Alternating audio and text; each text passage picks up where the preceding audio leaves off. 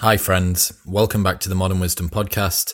My guest today is a fellow podcaster. Nat Eliason is the host of Made You Think and also the man behind growthmachine.com.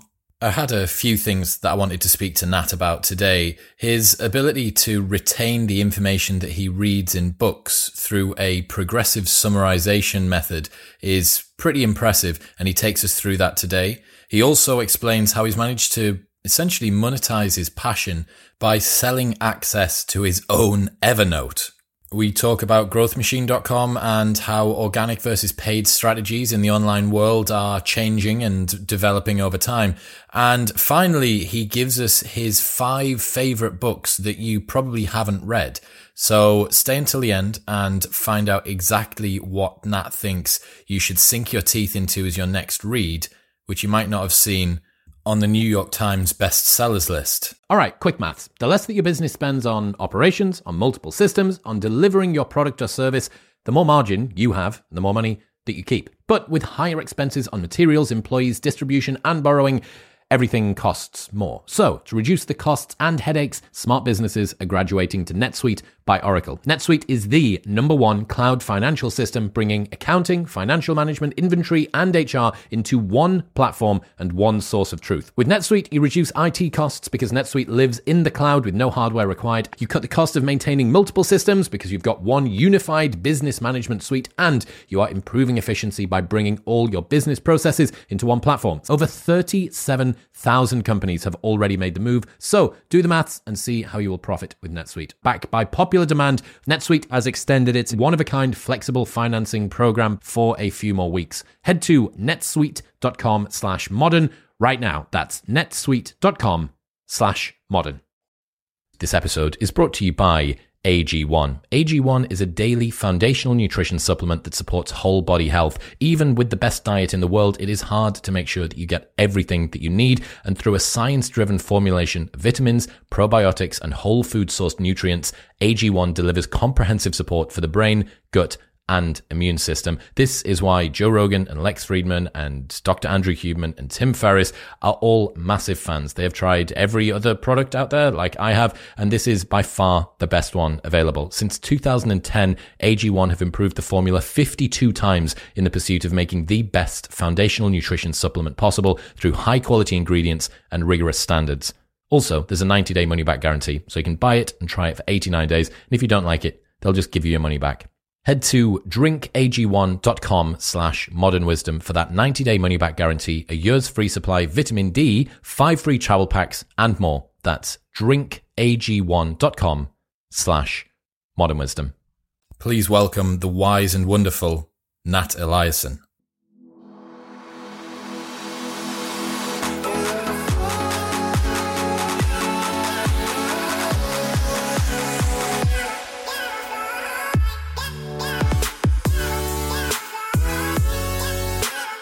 I'm joined by the host of the Made You Think podcast and the man behind growthmachine.com, Nat Eliason. Nat, welcome to the show. Thanks for having me on. Excited to be here.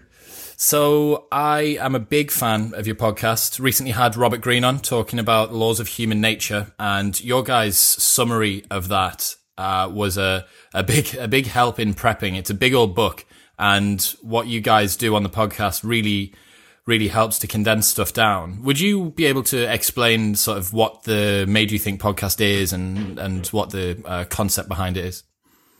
Yeah, uh, Made You Think started uh, actually out of another podcast. So I had. had a podcast before called Nat Chat where I Such was Such a good name. yeah, great name, right? yeah, I love it. I uh, I was interviewing people who had come out of college and done something sort of like atypical.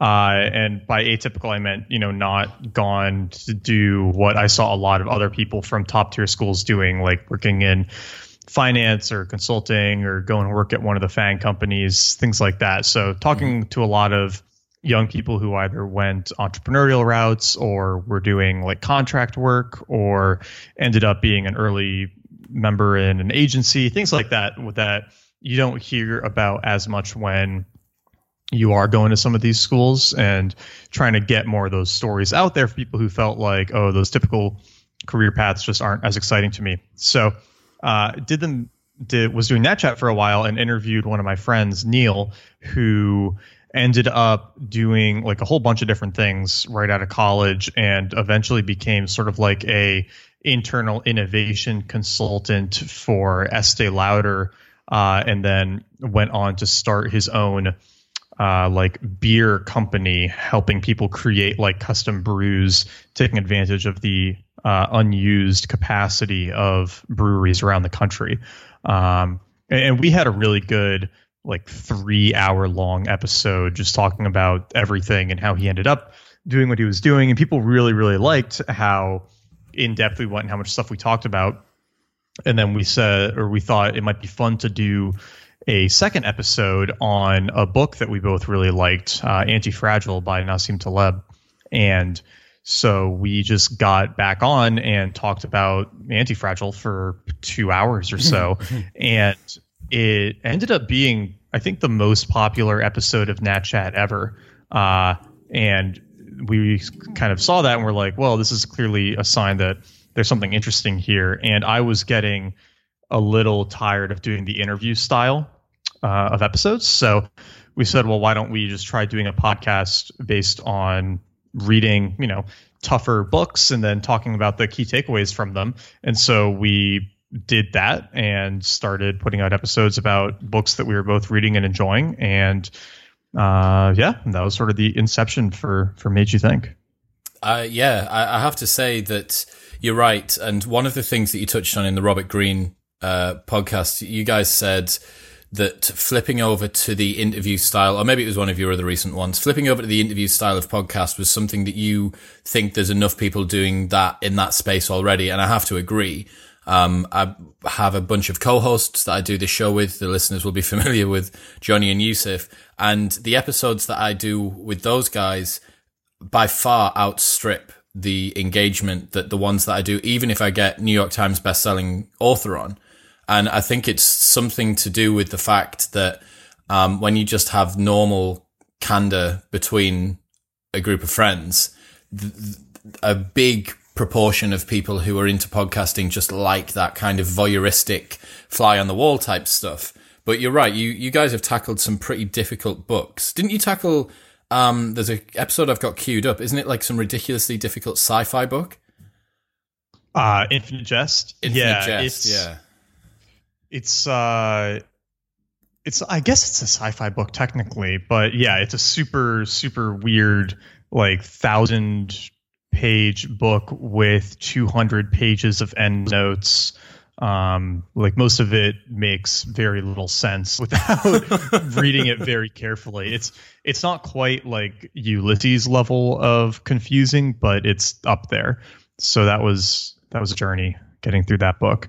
Uh, the episode came together surprisingly well. I wasn't sure exactly what we were going to talk about. I don't think either of us were because like nothing really there's no like huge plot driving the book. It's it's really a character novel, um, but it was fun to work through it. And honestly, I think the satisfaction is in having finished it, not necessarily in all of the time spent reading it. So it's a good one. Yeah, I guess that's probably the same as doing a marathon. Like there's big bits of a marathon that you're probably not going to enjoy, but once you get across the finish line, it feels pretty good. Yeah, exactly. Everyone wants to have run a marathon, not to run a marathon. Yeah, perfectly correct. So, one of the first things that I wanted to ask you about was your approach to progressive summarization. That's what Tiago Forte would refer to it as, or I guess in a more common parlance, it would be how do you remember the things that you read? Um, I know that you have a, a, an Evernote system, and you also have like a a membership sort of, uh, back end to your Evernote, which I think is really super interesting. So yeah, if you could talk to us about your process for remembering the things you read, and then also explain to the listeners about your Evernote, uh, your little Evernote hustle you've got going on. Yeah, and to be clear, you know, I didn't come up with this system at all. This is Tiago's invention, and if anyone isn't familiar with Tiago's work, you should check it out. It's at uh, Forte Labs, like F O R T E labs.co, C-O. Uh, and his blog is praxis.fortelabs.co. And he's really, I think, one of the only writers in the productivity space who's worth reading. Uh, pretty much all productivity writing is just like the same trash being rehashed a dozen different ways. His is actually novel and interesting and, and ultimately much more useful than most everything else out there. So that's a big accolade uh, for, for Tiago. Yeah, no, I, and I, I stand by that. I, I really him and Chris Sparks are the only two people who I read in the productivity space anymore. Um, everybody else is not really contributing anything new or useful to the discussion, but they're doing good work. So, and Chris is at uh, theforcingfunction.com. Interesting. So, yeah, we had a, I actually had Tiago on about three weeks ago. We had him on talking oh, about, oh, wonderful. talking about the digital productivity pyramid. Um, but the final question, I asked him the question about progressive summarization, and that was as his um, buzzer went that he had to go on to something else. So I thought oh. let's let's see what happens if we get into the trenches with someone who does progressive summarization at a pretty pretty high velocity, and and that's that's you.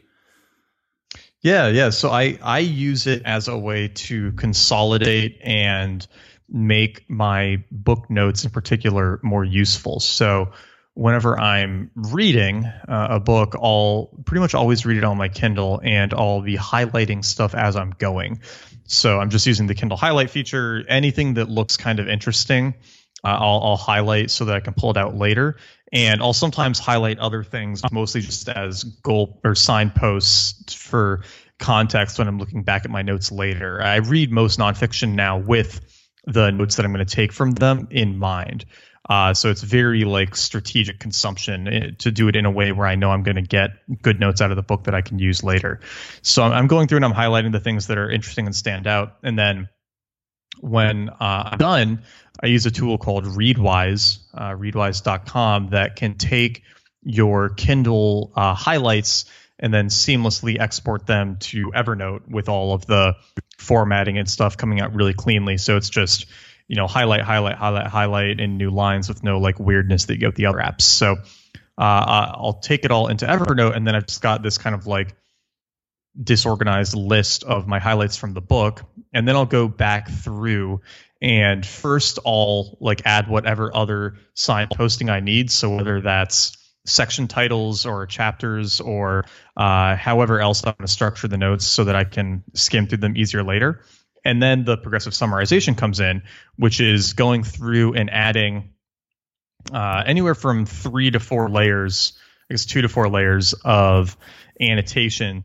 to the note in order to make the highlights from the book even more useful. So, uh, in its base form, it's just your highlights. It's just the text that you pulled out of the book.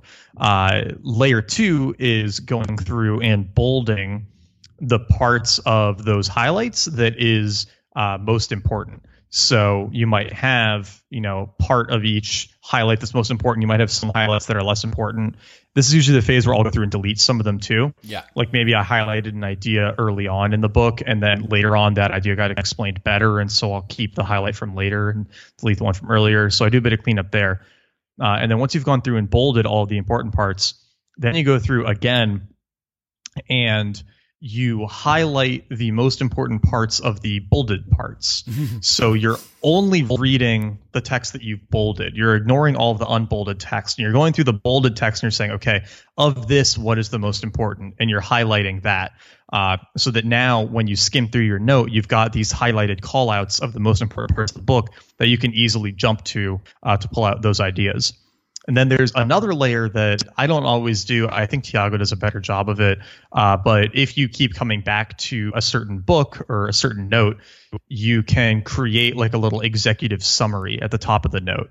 And so that's just like maybe three to five bullet points of the most important ideas from the book or from the article, whatever you took the notes from, so that you can really quickly redigest what uh, you took away from that piece when you're coming back to it. Um, now, I do this differently from Tiago, where Tiago, his method or the way he does it is like as a book or an article gets resurfaced. So as he needs something for an article he's writing or it comes up in a conversation, then he might bring up the note and then each time he brings it up he does another layer so he doesn't immediately go through and bold things he waits and then when it comes up again, he'll go through and bold it. Or at least this is how I remember how he said he did it. Got you. Uh, what I do is I do it I do it all up front after I've read the book because as you alluded to, I have a product on my site where I sell these notes. So I've been doing it, uh, and I was doing it in a rougher form before I discovered Tiago's work, where I was just pulling out my highlights and organizing them and publishing them as pages on my blog, similar to what Derek Sivers does. And then uh, as I you know got into Tiago's work and learned about progressive summarization, I started doing that to all my book notes. So now I've got I think like 240 books in there, and they're all annotated and highlighted and everything. So it makes it really quick for me to go back through and pull out uh, the the most important takeaways. Yeah, 241 books. So.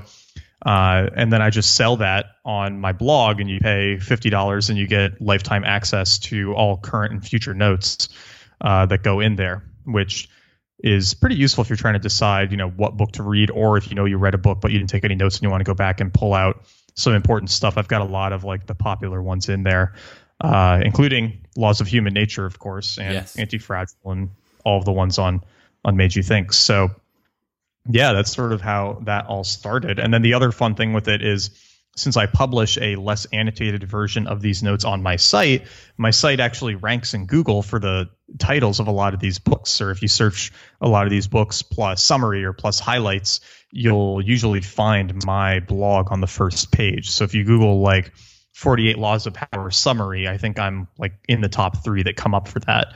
And that, you know, brings a lot of traffic to the site. And then people discover my other articles, or they discover the paid version of the notes. So it's a nice little like bit of side passive income. For sure. Yeah, it's um it's cool that you've taken something there's this sort of evolution of ideas or evolution of process that we've got here where previously you were taking notes, then you refined your process of taking notes through Tiago's course.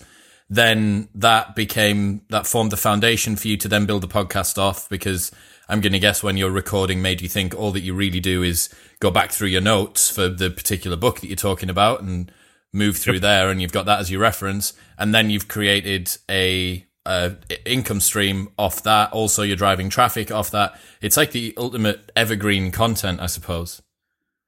Yeah, yeah, in many ways. And then obviously when I'm uh, doing my like other articles that might reference stuff in one of these books, I've got all of my highlights right there, uh, so that I can just go back and pull out whatever sections I want to quote for my articles. So it's really useful for creating other content as well.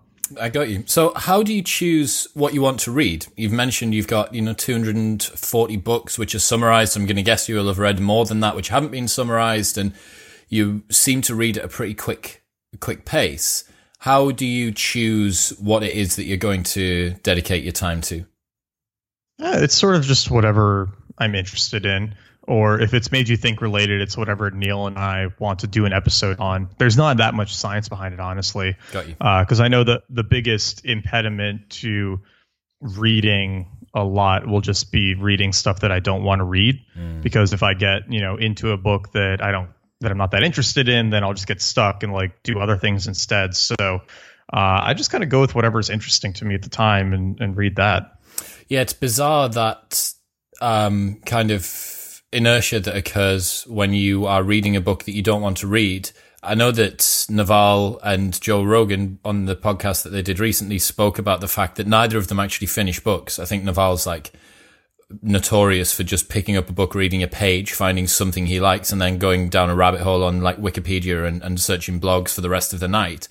Um, but for me personally, I find it's a bit of a, an open loop when I've got a book that, so, uh, Thinking Fast and Slow is a perfect example. And it's like, it's so long as well. It's a, it's a monster to get through.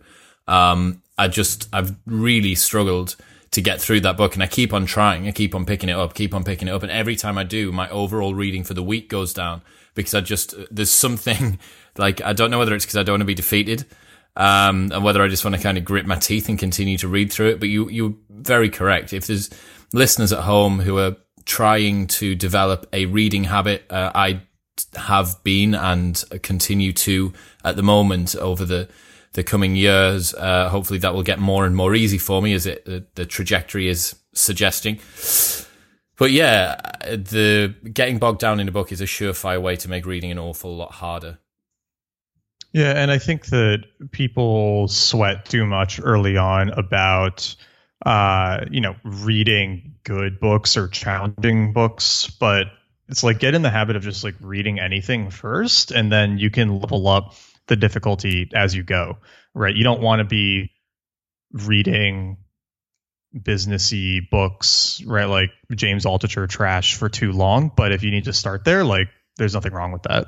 Yeah, and especially before before bed, sometimes for me, if I do end up reading something that's too kind of go getter and upward mobility uh, focused, I end up going to bed with my mind absolutely buzzing. So I think there's definitely a place in there for people to read. I don't know, like autobiographies or fiction or you know more narrative based stuff. I guess to to kind of just give give your brain a little bit of a rest. Definitely. Yeah. Um, so tell us about Growth Machine. I'm super interested to hear about that.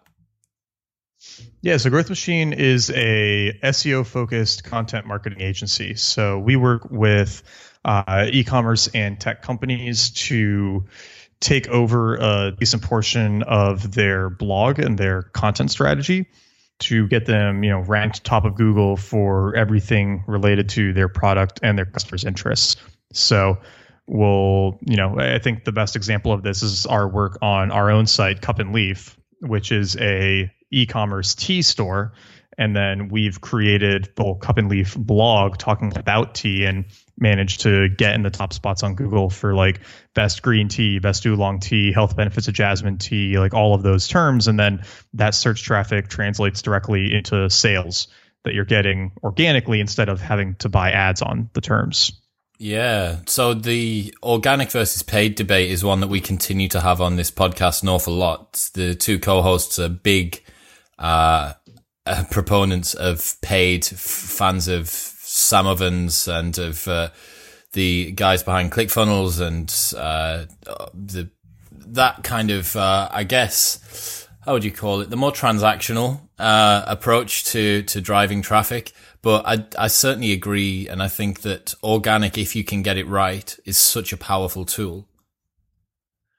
Yeah, and it doesn't have to be an either or. Yeah, you know, they they usually support each other and organic is slower and more difficult and takes longer to kick in but if you can get it right you know you can potentially be getting ongoing customers for uh, almost free right like yeah it it can work very very well if you know how to target the right things but it's much harder especially in the early days to build a business on because again it is so slow Whereas you can just turn on ads tomorrow, and if you know what you're doing, start making start making sales within a week. Yeah, start driving traffic. It is. It's it's one of these things. I, I wonder what your thoughts are on this coming out from someone who does push uh, to the optimization of SEO.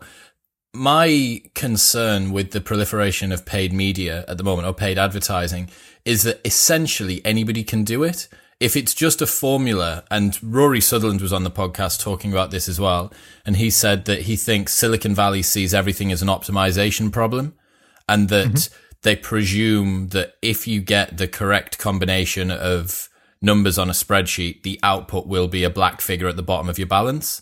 Um, and I don't know. For me, there has to be diminishing margins of return as more and more people find like more and more people read Expert Secrets by Russell Brunson or whatever whatever their bible of choice for online advertising is.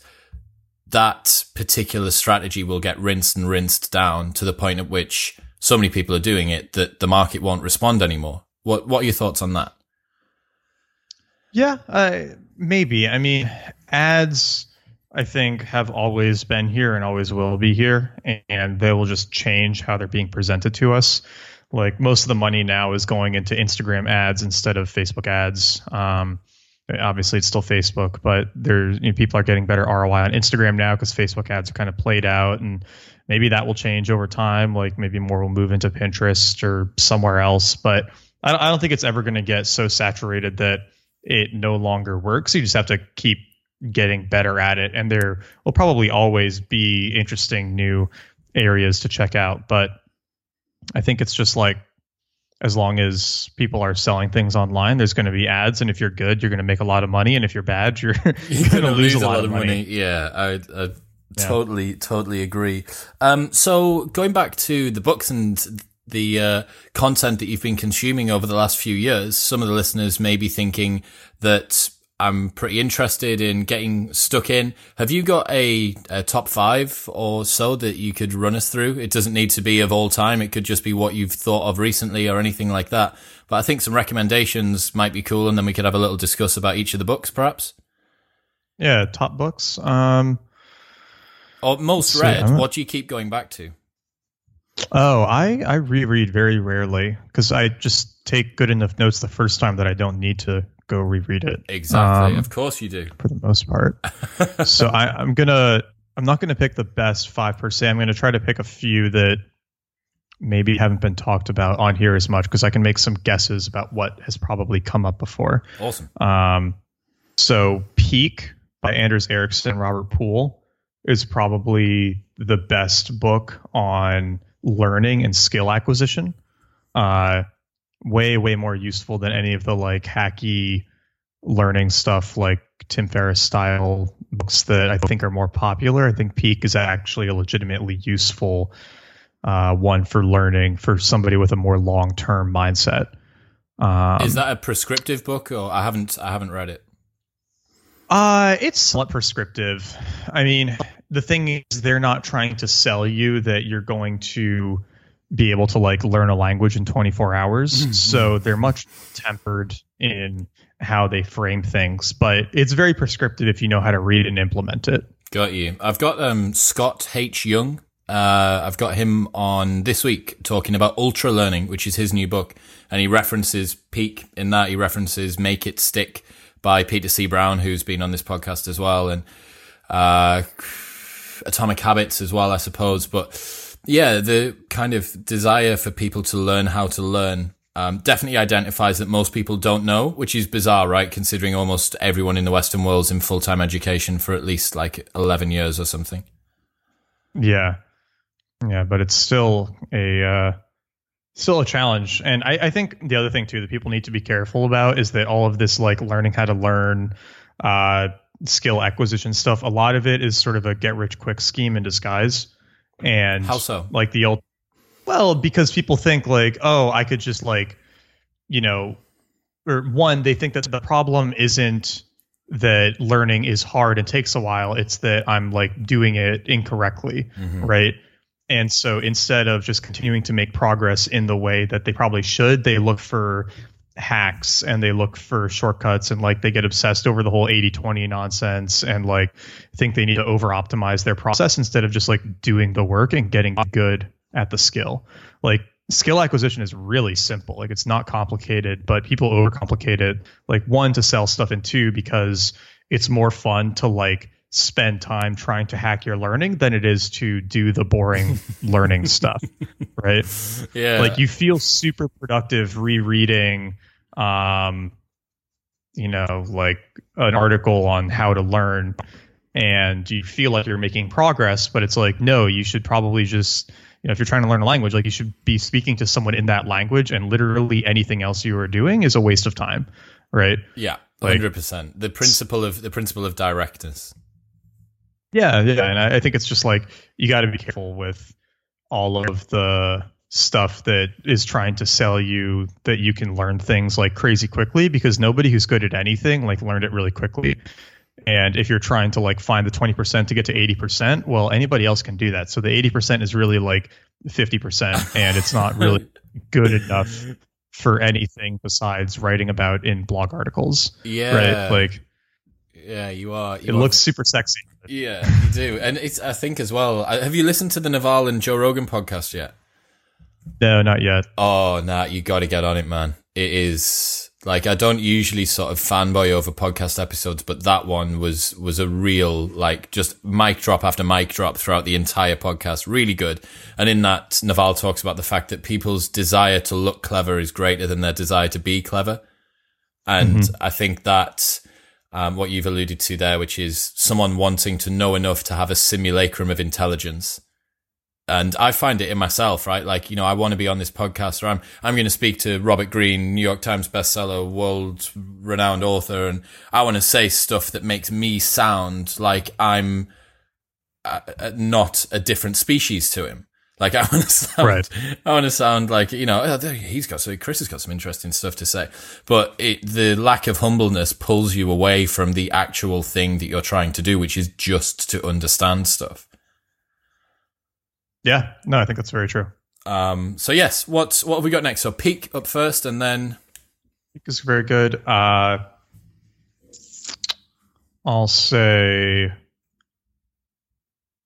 Endurance by Alfred Lansing is very good. All right. Uh, so that's the story of Shackleton and his crew who were trying to do the first trans Antarctic crossing and end up getting stuck in the ice right at the beginning of the trip and have to survive for I think like almost two years in Antarctica with no additional supplies or anything. Two years. And yeah. oh and everybody like everybody outside of them just assumed they were dead because they never made it to their check-ins. Yeah.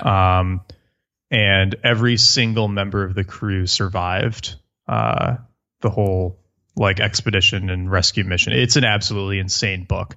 Wow. Um, so that's highly recommend. That's probably like my favorite biography I've read. It's really really incredible. That's awesome. Um, have you read uh, it's gonna. It's so man's search for meaning is one book, I guess, that kind of comes to mind with regards to that, like mm-hmm. turmoil and people going through things. But uh, the Forgotten Highlander or the Last Highlander, I think it is, by Alistair Urquhart. No, I haven't read that.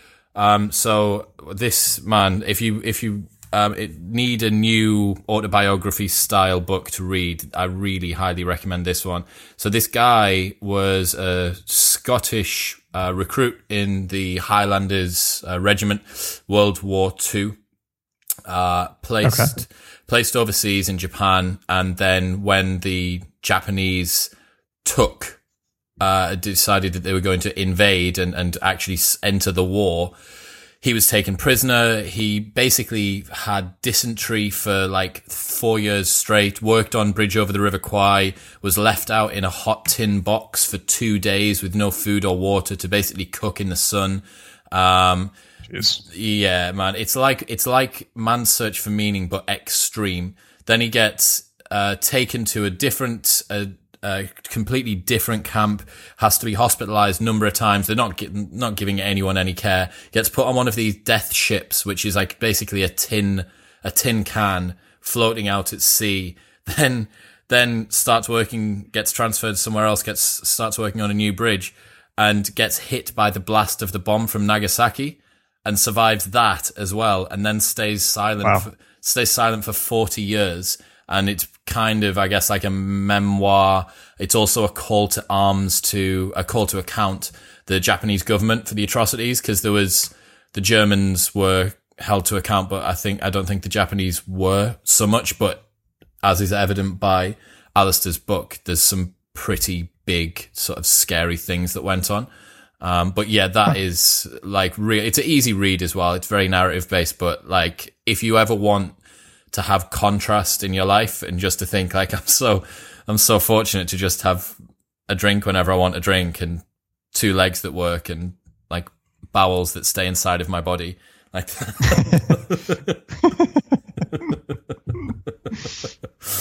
yeah. Yeah it's um Ooh. it's a good it's a good one. Sounds so, good. yeah uh, so what's next? Okay so that's two. Uh let's see. Next i'll say sovereign individual by James Dale Davidson and William Rees-Mogg. Uh, that's a really, really, really phenomenal books. Uh, it's a really, really phenomenal book.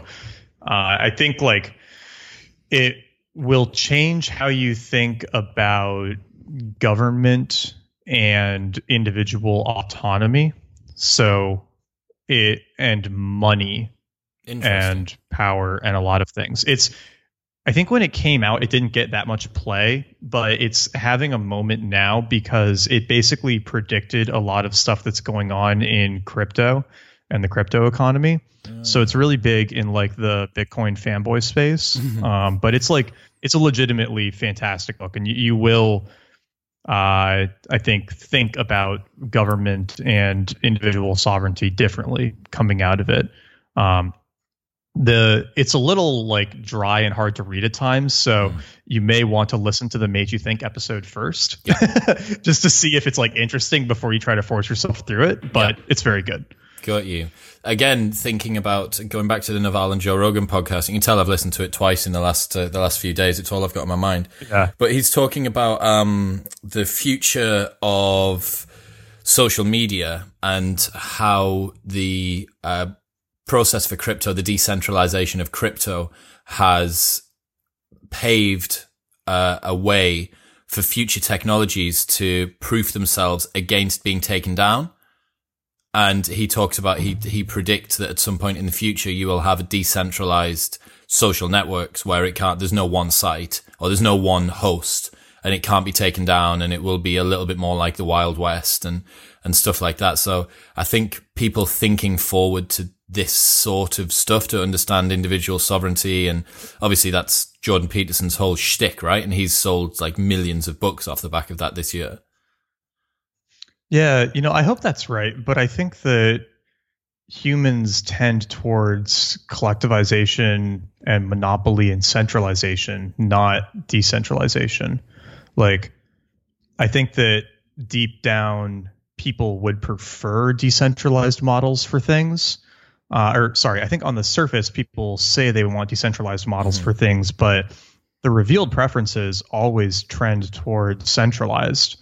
Like I, I'd be, I'm kind of, I'd be very surprised if we actually get the hyper decentralized world that a lot of the crypto community and it sounds like Naval mm. are prophesizing mm. because like you will inherently have disparities in power and any like collection of power is going to result in like centralization of control within that power yeah. right? And like it's a communism the, the idea that you would again, have right? a yeah the idea that you would have like a perfectly communistic distribution of power and responsibility is just like kind of ridiculous. And i mean people talk about crypto as if it's this super decentralized currency, but like most of the power is controlled by like a few companies in China, right? Like if they wanted to turn off all of the mining rigs, like they could do that. And I'm sure that Bitcoin survive, but it's not like it's this perfectly distributed thing. There's still a collection of power and there will always be a way to get power. So I, I'm I'm skeptical that we're gonna have this amazing decentralized future. I think we're just gonna change who holds the power like we always have. Yeah, I I have to say I think there's too much reptilian brain in a lot of humans for this uh, idealistic future to occur. Um, in in my opinion, I would agree with you. I wonder whether people deep down perhaps like the idea of that uh, centralization because the way that they've grown up is with a trust in the institution you know, you, grow up and you have trust in school, you have trust in your teacher, you have trust in the education system that moves you on, you have trust in law enforcement, you have trust in government. And really, no matter how much, no matter how much of an anarchist people, uh, someone may claim to be, I think deep down we all would much prefer government to work the way that government's supposed to work and education to work the way that education's supposed to work. Um, I don't know whether that's because people don't have the ability to see outside of that box or whether big picture sort of blue sky thinking's just just pretty tough or something else? I don't know. Well i think it's like you know plato's republic right? The the ideal government is a philosopher king. I mean, democracies are messy and extremely slow and most people really shouldn't be making political decisions for other people right?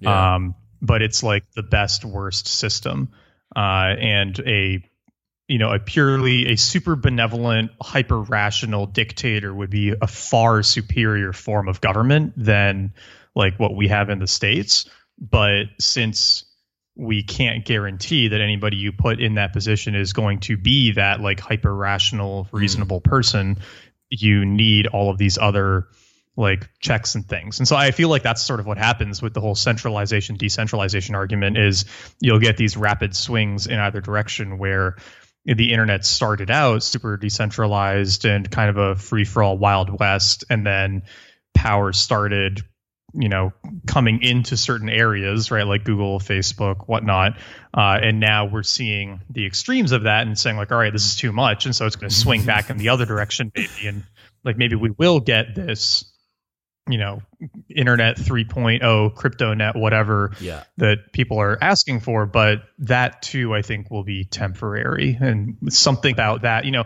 because like here's the thing with total decentralization is like stuff needs a plan right? Like you if you imagine like laying out a city or designing the streets by committee and just like completely ad hoc with no planning right? Like it'd be a mess. You want a powerful body for certain things. Yeah. Um, so it's I think that you know we'll maybe we'll swing towards decentralization and then that will be dissatisfying in its ways and we'll swing back towards you know concentrated power again. Like we're just always going to be in those kinds of cycles. Yeah i think so. The grass always tends to be greener as well and people presume that the future is going to make some sort of improvement if they just make a drastic change which i don't know it doesn't seem to be the case. Uh, you touched on something there about the benevolent single dictator thing and I always think about how crazy it is that I know that you you're right. There's checks below Donald Trump or the the prime minister or whoever it might be, the head of any particular state. There are checks and there's people around they're culpable to and processes they need to follow. But at the end of the day, the person that presses the button that nukes another country is just a guy, and like that person is completely at the mercy of all of their biases and all of their uh, prejudices and ev- everything that they've got. And the fact that we've got 7 billion people on the planet at the mercy of that.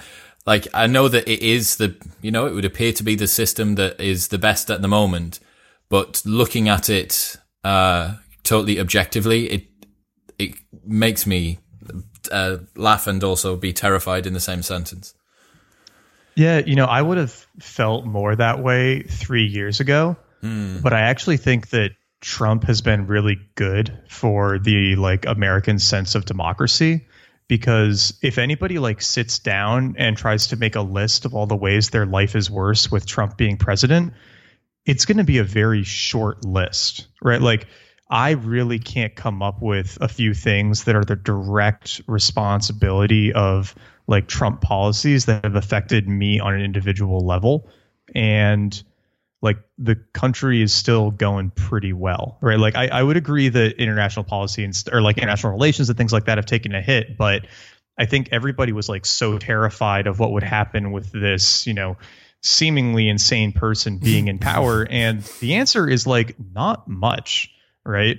Like the the tariff stuff now kind of sucks because I mean like we sell tea, right? And our tea prices went up 25% importing them from China, but like the, these are all kind of like edge casey things, right? It's not like we got into some crazy nuclear war with North Korea. It's not like, you know, there are Nazis marching in the street like I think some people legitimately thought might happen, right? Like the president has actually remarkably little influence on our lives, and that should be kind of refreshing for how much we allow ourselves to get wrapped up in the insanity of some of that political stuff. yeah, you are right.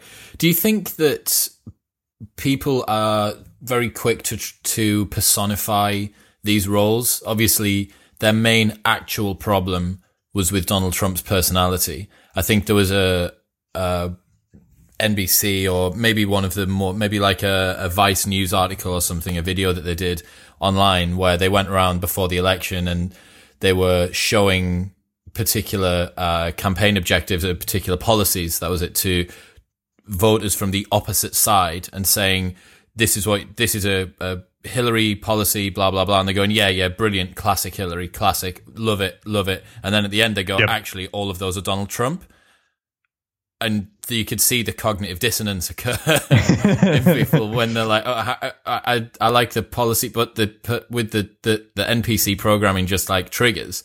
So is that because yeah. we've got you know like The Bachelor and and uh, like pop idol equivalents and stuff like that, where everything's personified and it's all about the person's narrative and story, and that often can actually detract away from the objective measures.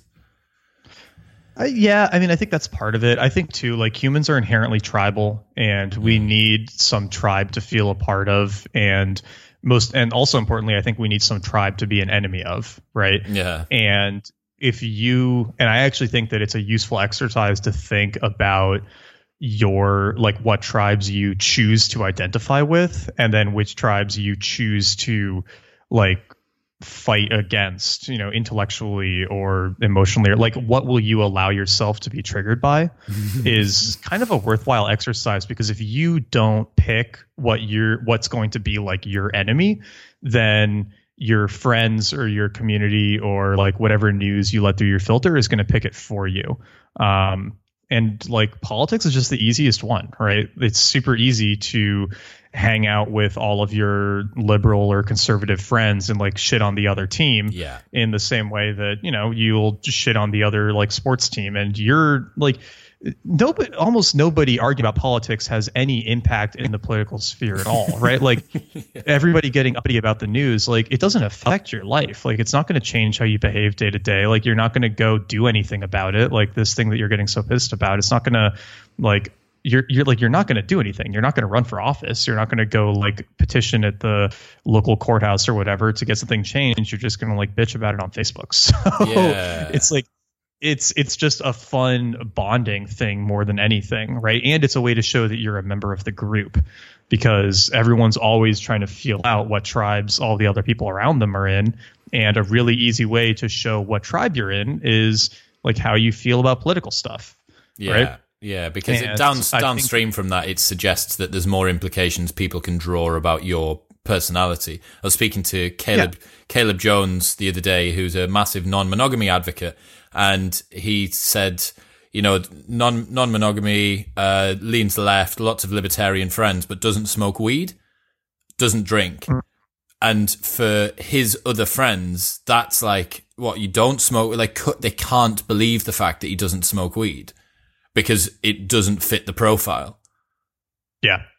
Which Yeah. is is is People hilarious. aren't comfortable with that. yeah, yeah. Again, I was talking to Robert Greene. He was saying about how not uh, not allowing people to put you in a box and not allowing people to categorize you uh, sort of one dimensionally is one of the best things that you can do. Not only to hedge your personality, your interests in life, but also just to come across as a bit more of an enigma and a bit more of a multi-layered, multifaceted, interesting individual. I don't think anyone wants to look back in their life and feel like it was a, a trope or a, like a cliche. Oh, I, uh, my life was really good. I was a caricature of myself. Yeah. Well, and if you can tell anybody one or two of your political beliefs and they can accurately infer all of the other ones, then you probably haven't thought about what you believe in very much, right?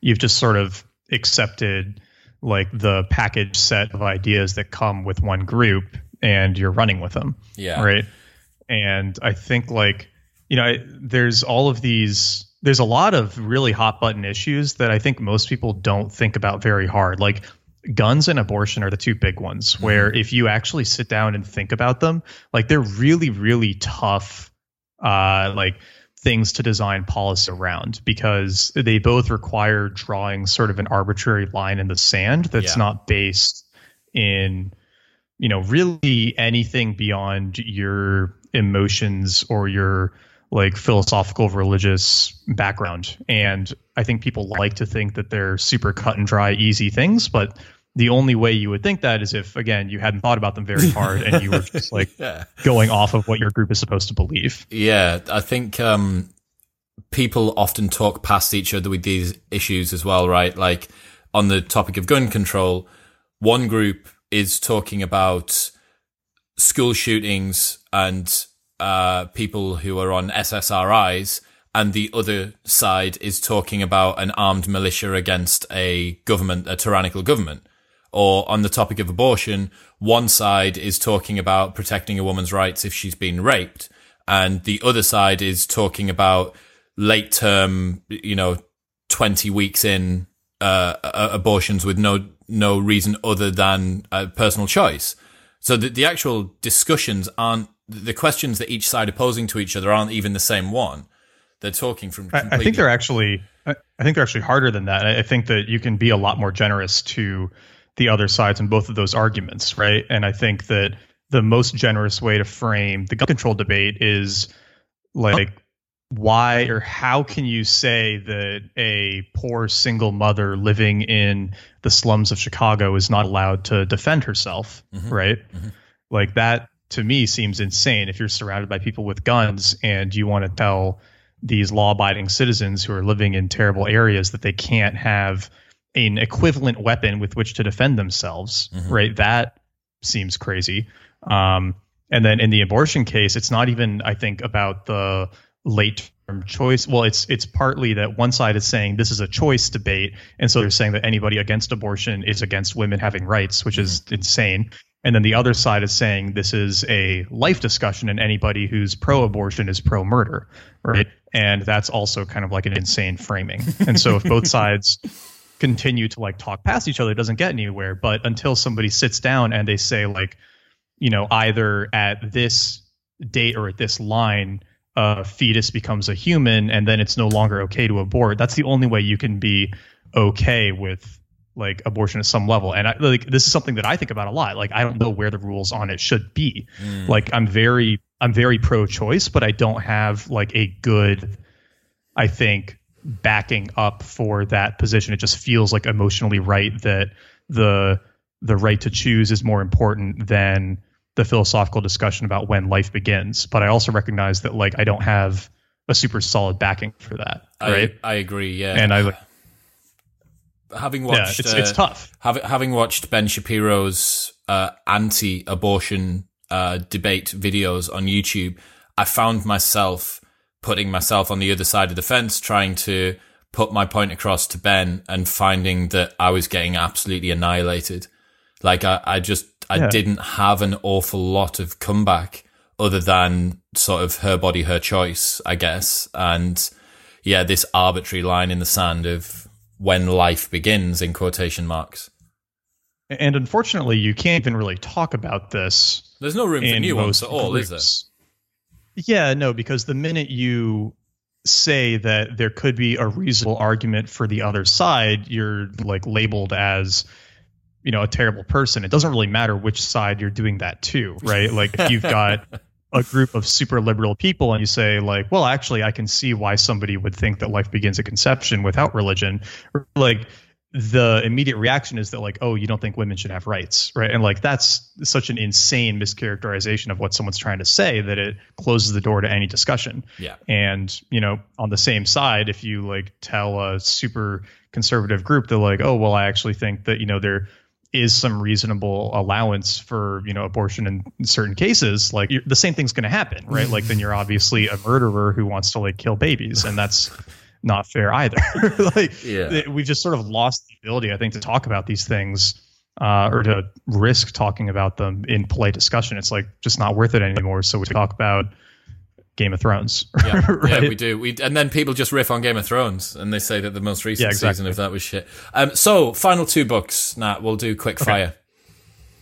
Quick fire. Uh, final two books. Uh, I would say. Hmm, try to find a good one here. Um, with 240 to choose from, I imagine that's probably not actually that easy of a choice. Yeah, yeah. Does it feel like having to pick one of you, you one of your favorite children? Like, I've got to pick. Yeah. I got to pick my favorite kid here. Well, if uh, so, I've got all of my notes ordered by rating up on my site. So if you go to like nateliason.com slash notes, you can see them all. But I'll throw out Gödel Escher Bach is amazing. What it's, was that? Sorry, it's a Gödel Escher Bach. Okay. By Douglas Hofstadter. He was one of like the early pioneers in terms of thought in the AI space, and it's it's one of the most intellectually challenging books I think I've ever read. Wow. Uh, the writing the writing is very easy, right? It's not difficultly written, but it requires like grasping and trying to work with ideas from like math, physics, logic, biology, and also these like tricky philosophical ideas about what is a brain, what is a mind, like is there an eye, all of that. Wow. Uh, and it's written in this extremely beautiful style that merges uh, artwork by M.C. Escher, uh, narrative little fables in the style of like Lewis Carroll, and then more uh, more like descriptive nonfiction writing that brings it all together. It's a very cool book. There's really no other book quite like it. That's awesome. That sounds really, really cool. Would you recommend, is Kindle sufficient for that or does it need to be the physical copy? Think there is a Kindle version. Uh, and if there is, I wouldn't recommend it. I would definitely read the physical version so that you get all of the art laid out properly. So, because like there's, uh, so a lot of the, ideas in it come back to this idea of like strange loops and uh, recursive relationships between ideas or functions in a computer, things like that. And so some of the narratives are themselves recursive and nested in these odd ways that require you to see the physical layout in the book to totally get what's going on. I think on a Kindle would be really hard. Yeah, I got you. And then last one I'll throw out would be Denial of Death by Ernest Becker. That's another super interesting one. It's basically just about what it sounds like that almost everything we do is about or is in some way related to our uncomfortableness with death and trying to create you know these pyramids these sculptures that will outlast us at our in our in our feeble attempts at immortality. So. Uh, i was speaking to carl cederstrom. Do you know carl? He uh, was the guy who guy who did uh, he optimized one area of his life every month for a year. He basically immersed himself in like the life hacking world. Um, and he optimized one, one month was sex, one month was money, one month was productivity, one month was like relationships or fitness or whatever it might be. And, um, his sequel book, which was about happiness, and he said he was pretty much certain the overarching principle between both books was that the reason people are trying to optimize their life so hard and the reason that people are searching for happiness is in an effort to stave off their thoughts about death. And it sounds, it's such a morbid, like, bottom line to put to a book. But I do think that, yeah. I do think that our fear of the end drives so much of what people do. I mean, obviously, like, that maximizes evolutionary fitness, right? Like, being afraid of death is, is generally over the uh, the course of our evolution a pretty good thing to have. Um, right. but now in a, a world of abundance, it leads to some pretty, uh, some odd, um, some odd thought loops occurring. Yeah, seriously, for sure. But that's a good one for ruminating on that thought. So recommend awesome. it as well.